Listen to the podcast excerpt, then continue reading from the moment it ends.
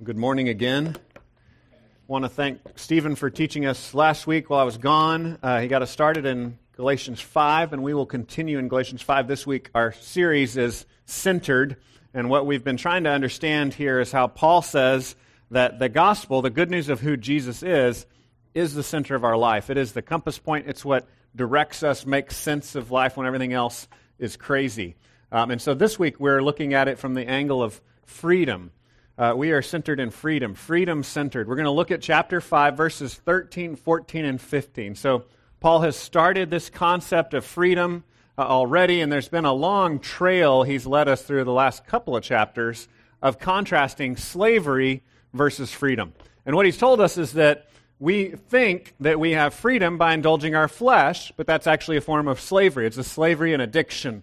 He, he's also contrasted that with religious legalism and said, really, religious legalism is just another form of slavery, right? So if, if we believe that we can impress God enough to win him over by our law keeping, that that's just another form of slavery to our flesh. That, that only Jesus can impress God. Only Jesus can win God over for us, and that's what he's done for us by dying on the cross to take our sins upon himself and also by faith to give us his righteousness so that we are uh, united with him. So let's read together Galatians 5.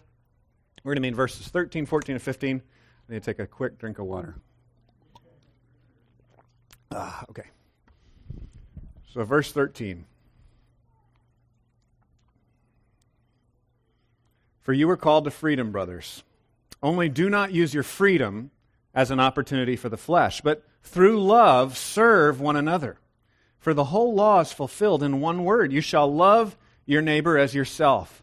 But if you bite and devour one another, watch out that you are not consumed by one another. Let me pray for us.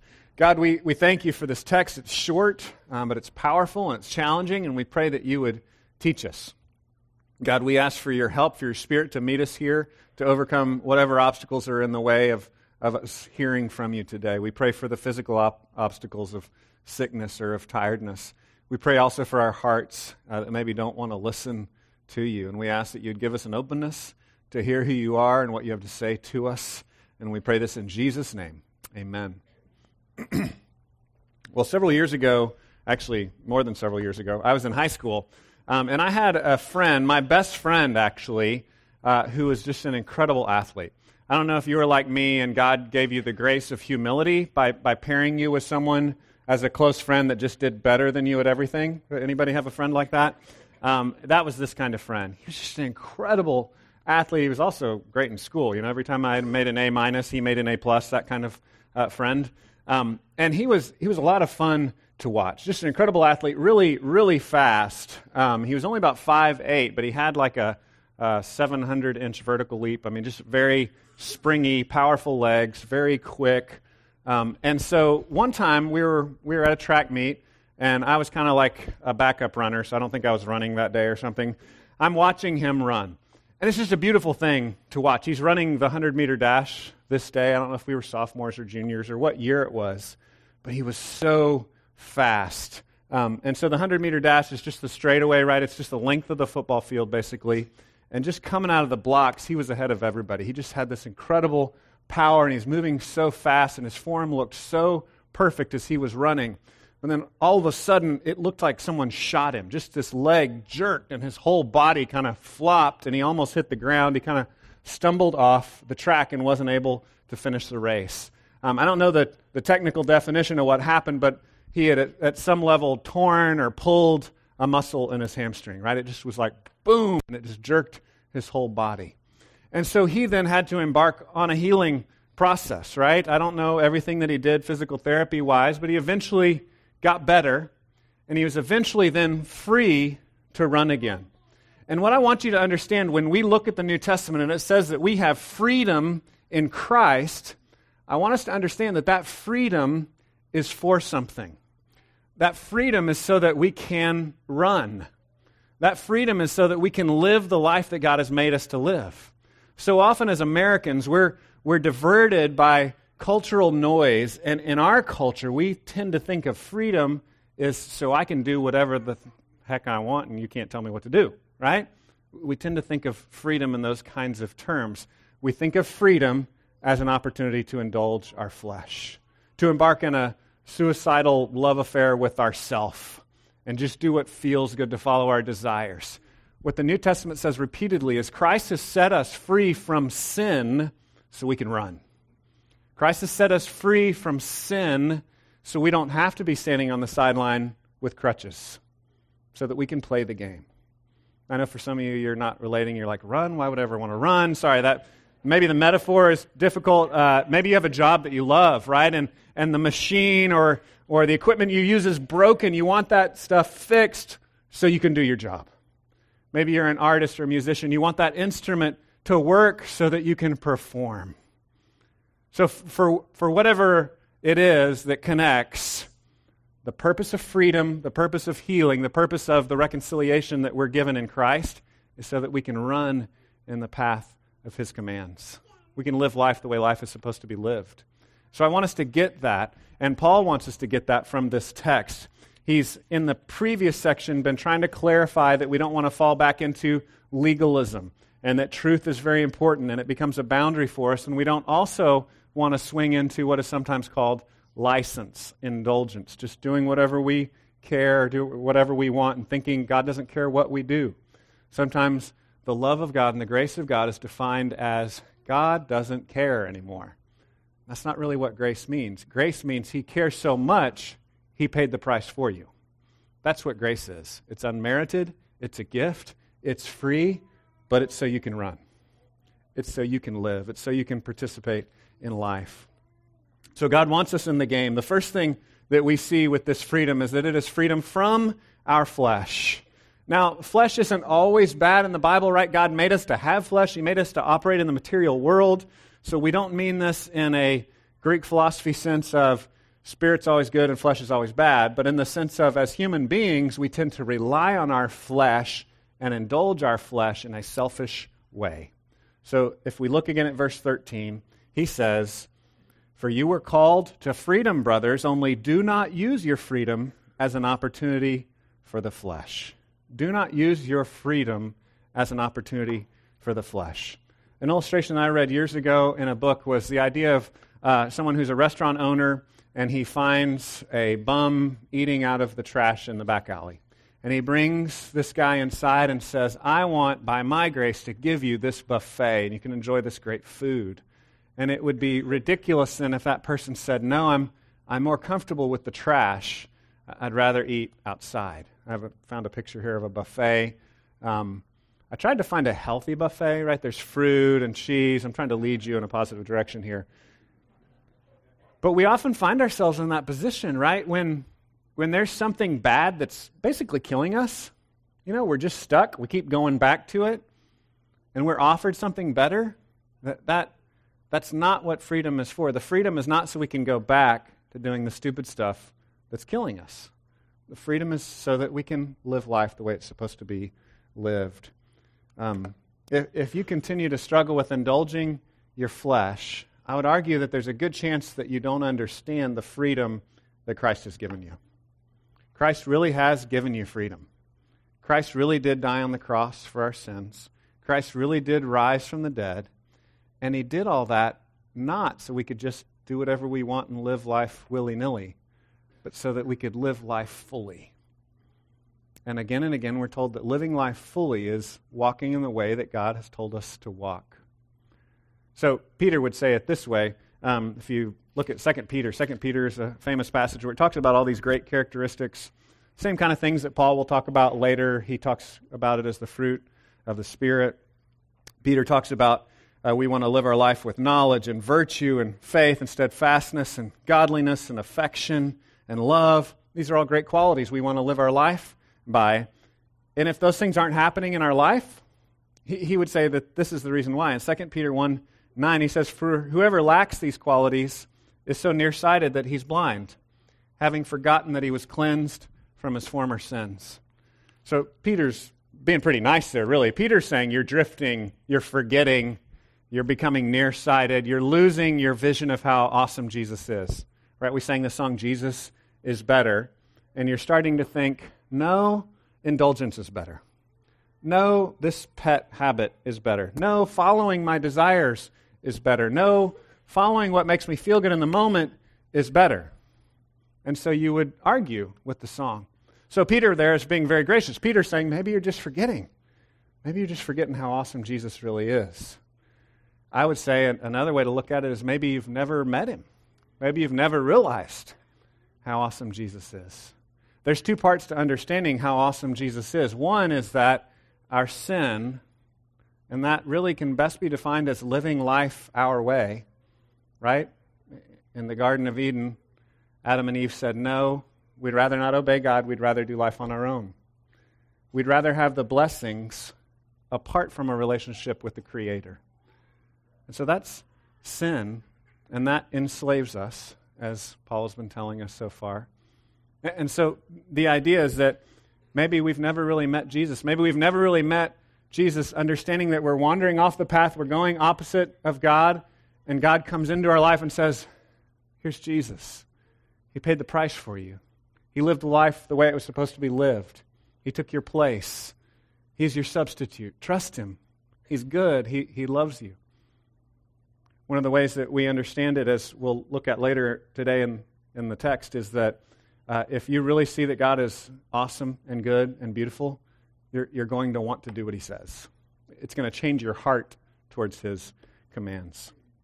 So the idea is either we're starting to drift from recognizing that Jesus is better, or we never recognized it in the first place. If we are living in a pattern of indulging our flesh. So, my question for you would be uh, what areas do you struggle with indulging the flesh? This has been helpful to me as I think through what, what are those areas that I run to, right? What are those habits of flesh that I go to to be my Savior, to comfort me in times of difficulty? So, we've talked about this whole series as being centered, centered on Jesus and what He's provided for us, uh, seeing Him as our true grace and true Savior. But often in our daily lives, we're really centered on other things, right? We're really running to other saviors. So uh, here's a couple of ideas. Maybe for you, it's comfort. Maybe for you, you, you run to comfort. And so when life is difficult, you run to comfort and you indulge your flesh in that area, thinking that that will save you rather than Jesus, that comfort is better than Jesus. Maybe for you, it's control. Maybe you, you see life getting out of control, and if you just work harder and run faster, you can, you can crank down, you can tighten things up, you can make it work. And so maybe for you, control is better than Jesus. Maybe for you, it's attention. Maybe just the attention of that particular person or a string of persons or the respect you might get at work. Maybe that kind of attention is better to you than Jesus. I, I challenge you to pray and say, God, help me to understand what, what are things that I'm running to instead of you? What are the saviors that I'm looking to instead of you? What are those areas where I'm indulging the flesh? Where I think freedom is about me instead of freedom is about following you? What are those areas, Lord? And then help me to peel back. Why do I think those things are better than you? Why? Why do I think those things can save me and you can't? I think that would be a really helpful way for us to grow in this area so that we will be free from our flesh. Not to indulge it anymore, but to do what he says here in this next section and to be free for others. Freedom is for others, it's for loving others, it's for serving others. Jesus summed up the whole law love God, love others. So look at the last part of verse 13. Says right at the end, he says, But instead of indulging the flesh, but through love, serve one another. Through love, serve one another. Are you free in that way? And I'm asking myself that question too. Am I really free to love people, or am I stuck on me? We want to be free to serve others, to love others. He says, uh, through love, serve one another. Verse 14, for the whole law is fulfilled in one word you shall love your neighbor as yourself. Verse 15, but if you bite and devour one another, watch out that you are not consumed by one another. So Paul gives us the positive side of it and the negative side of it, right? He says this is what it's supposed to look like. As followers of Christ, we're supposed to love one another. And the, the dark side of that, the flip side of that, is we're biting and devouring one another. Now, he doesn't mean cannibalism. He doesn't mean you're literally like chewing on each other, right? He means metaphorically, you're judging each other, you're tearing each other down, you're beating up on each other, you're hating on each other, he says if this is happening in your community, you, you haven't really been set free. If you're not really loving one another, then you're not really set free. So that's the question to ask. I think of a, a really helpful way to think about this is if we're free to love others is how do you see yourself, right? Do you see yourself as a sent one that's been sent into every environment to bring grace, to serve, and to love others? Or do you see yourself as an orphan that's just scrapping for survival, right? I mean, socially, when you walk in the room, are you completely consumed with what are they going to think about me? They're not going to like me. Are they going to accept me? Or are you like, you know what? That's settled. God, God loves me. I'm sent here to love other people. I'm secure. Think about it what, it, what it's like as a, as a young parent. I know for a lot of you, young parents, I can kind of remember what that was like. My kids are getting older now. Um, I, I, do remember it being hard, right? Any of you young parents here?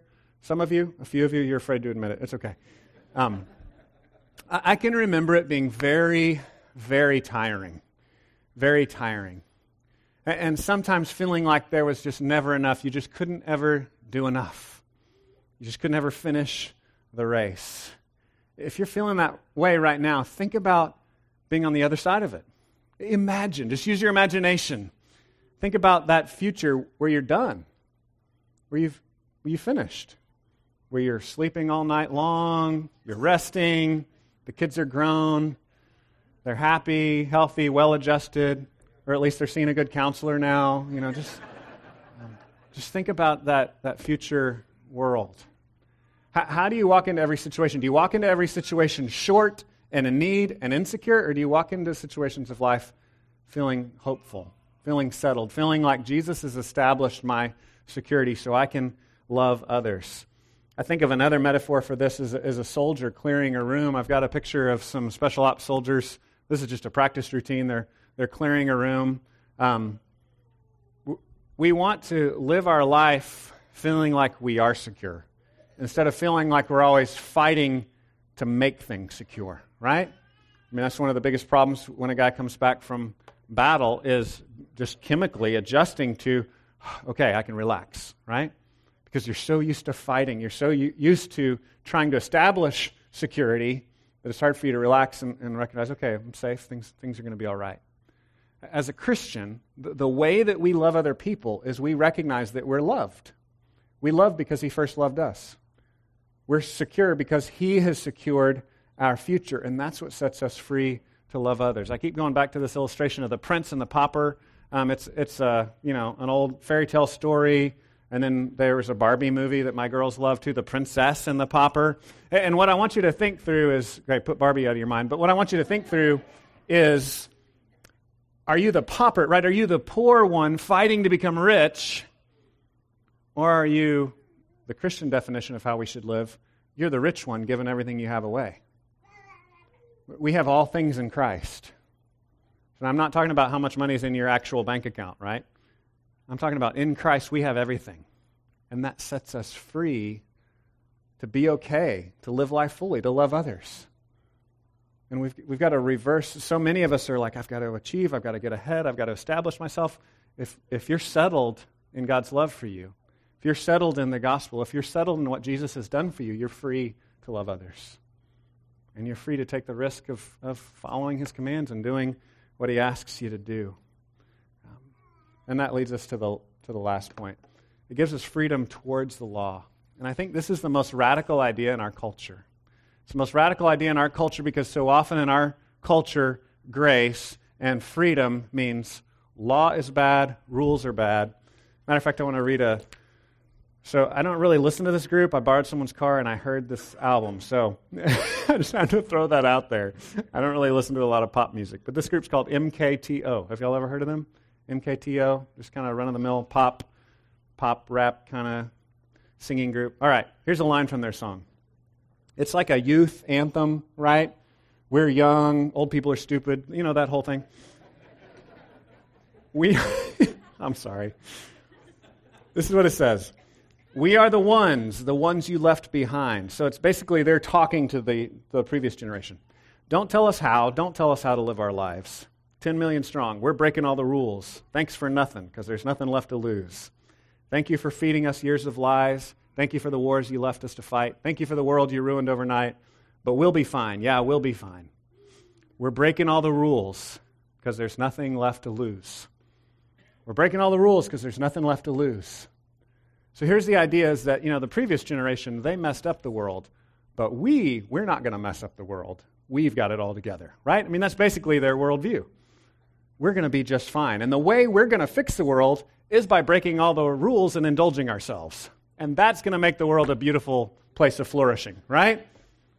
By breaking all the rules, by just following our hearts, then everyone's going to love each other and there's going to somehow miraculously be peace, even though we're all roving cannibals and bandits now.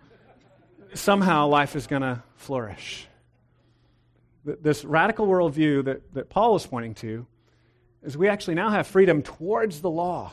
We're not keeping the law to be approved of by God, we're approved of by God because He loves us we're now keeping the law, and, and by keeping the law, I mean the morality of the law love God and love others. We're keeping the morality of the law, kind of the Ten Commandment center of the morality of the law, because God loves us. Because now we actually see it makes sense. Before, we were orphans and we were unloved and we had to fight and scrap for everything we could get. Now, we now we're secure because we know Jesus came for us. And we're starting to think maybe, maybe God's worth listening to after all because he's shown this grace to me, because he's shown this love for me, because he's died for me. So back at verse 14. Verse 14 says it this way For the whole law is fulfilled in one word you shall love your neighbor as yourself. So, what Paul is saying here is really echoing what Jesus said. Jesus said the whole law is summed up in love God and love others. And here Paul is saying the whole law is fulfilled. And what he means is that center, the morality, the righteousness of the law He's not talking about all the layers that the Judaizers are wanting to push, the cultural, temporary Mosaic covenant layers, right? The temporary nation of Israel stuff. He's talking about the core the morality of the Ten Commandments. He's saying if you love people, you're going to fulfill the Ten Commandments. You're going to live out the morality of, of the big ones, of what the law is really about. And he says it's going to start to look like something different in your life. You're going to start to live a different life, right? You're not going to be perfect. Um, it's not going to be like you met Jesus, you know he loves you, next day you never sin again. That's not really how it works, right? The way it works is a process. We call that process sanctification. You're more and more made in the image of God. You're sanctified, made holy. You're beginning to trust Him more. It's really a trust issue. You're, you're beginning more and more to believe that He's good and that He knows what's right and that He's worth following. And that maybe your desires aren't as smart as God's Word. And so I have this interesting illustration. NPR had this great uh, little story. Um, here's a video of it. And uh, the, basically, the gist of it is that human beings can't walk in straight lines. Did you know that? Now, we can if we've been trained, right? Some of you have been trained to use a compass and to use fixed points. But if you put a bag over somebody's head, or that sounds kind of dangerous, if you blindfold someone, if they don't have external cues, human beings cannot walk in a straight line. They've done all kinds of research and they thought, well, maybe it's because, you know, like one leg's shorter than the other, my left leg's shorter. Maybe that's the issue, blah, blah. No, they've done more ancillary research and it's, no, it's just human beings can't do it without external visual cues or direction. We can't walk in a straight line. So this is a picture, this is a map of someone walking blindfolded. Looks like a giant curlicue, right? They're just walking in circles. Humans naturally walk in circles. We can't walk straight. We cannot walk straight we need God to show us how to walk straight. So I just want that to, to sink in. We need someone from the outside directing us. That's what the word law means. Torah in Hebrew, it means direction. It means God telling you what to do. And for some of us, for, for most of us, this is the way it works. And it varies by culture and it varies by personality. But we come to the Ten Commandments and we say, I'm great with eight of those, but I strongly disagree with two of them, right? Or I'm great with five of them, but I really hate five. Most of, it, most of the time, we just disagree with one or two. And what God says is, really, I know better. And I'm going to prove my kindness towards you and that I'm, I'm so in love with you that I'm willing to die for you. To prove that this is not me just being an ogre trying to ruin your life, but I love you. So he's proven that he's trustworthy. Psalm 119 speaks to this beauty of, of loving the direction of God's law. Psalm 119, verse 32 says it this way I will run in the way of your commandments when you enlarge my heart. Again, get the order right. It's not, I will run in the path of your commandments so that I can fix my own heart. He's saying, I'll run in the path of your commandments, Lord, when you fix my heart, when you enlarge my heart. 119.35 says, Lead me in the path of your commandments, for I delight in it. Do we really delight in God's commandments? Well, no. Only if we're convinced He's good. Once we've been convinced He's good, then we can actually delight in what He says. Psalm 119.97 says, Oh, how I love your law. It is my meditation all the day. Psalm 119 does not make sense if you approach it from a, I will win God over by obeying the law. It does make sense if God wins us over by his love. And then our heart is changed. And then we love to do what he says. Again, we don't do it perfectly. We begin trying. We begin living differently because we trust him. So the question is do you, do you love the law in that way? Do you actually trust God's direction for your life? Or are you like most of us and you're like, all right, I'll take eight of the commandments, but not all ten? That's the question for us. John Stott had great commentary on this on Galatians. He says, Although we cannot gain acceptance by keeping the law, yet, once we have been accepted, we shall keep the law out of love for him who has accepted us and has given us his spirit to enable us to keep it. So that's, that's the tension there, right? Grace and freedom isn't so we can keep sitting on the sideline. Grace and freedom is to set us free to, to run in His path, to run His way, to live the life that He's made us to live. Back at the, the beginning of chapter 5, Paul said it this way For freedom, Christ has set us free. Stand firm, therefore, and do not submit again to a yoke of slavery. Let me pray for us. God, we pray that you would set us free to run in the path of your commands. And God, you've defined that that looks like serving others and loving others. And so, God, we pray that you would help us move past our suicidal obsession with self and our own desires, and that you would change our desires. God, we pray that you would supernaturally make us a people that start to desire what you desire, that love the things that you love, that are able then to step outside of ourselves and give ourselves away for others. We pray this in Jesus' name. Amen.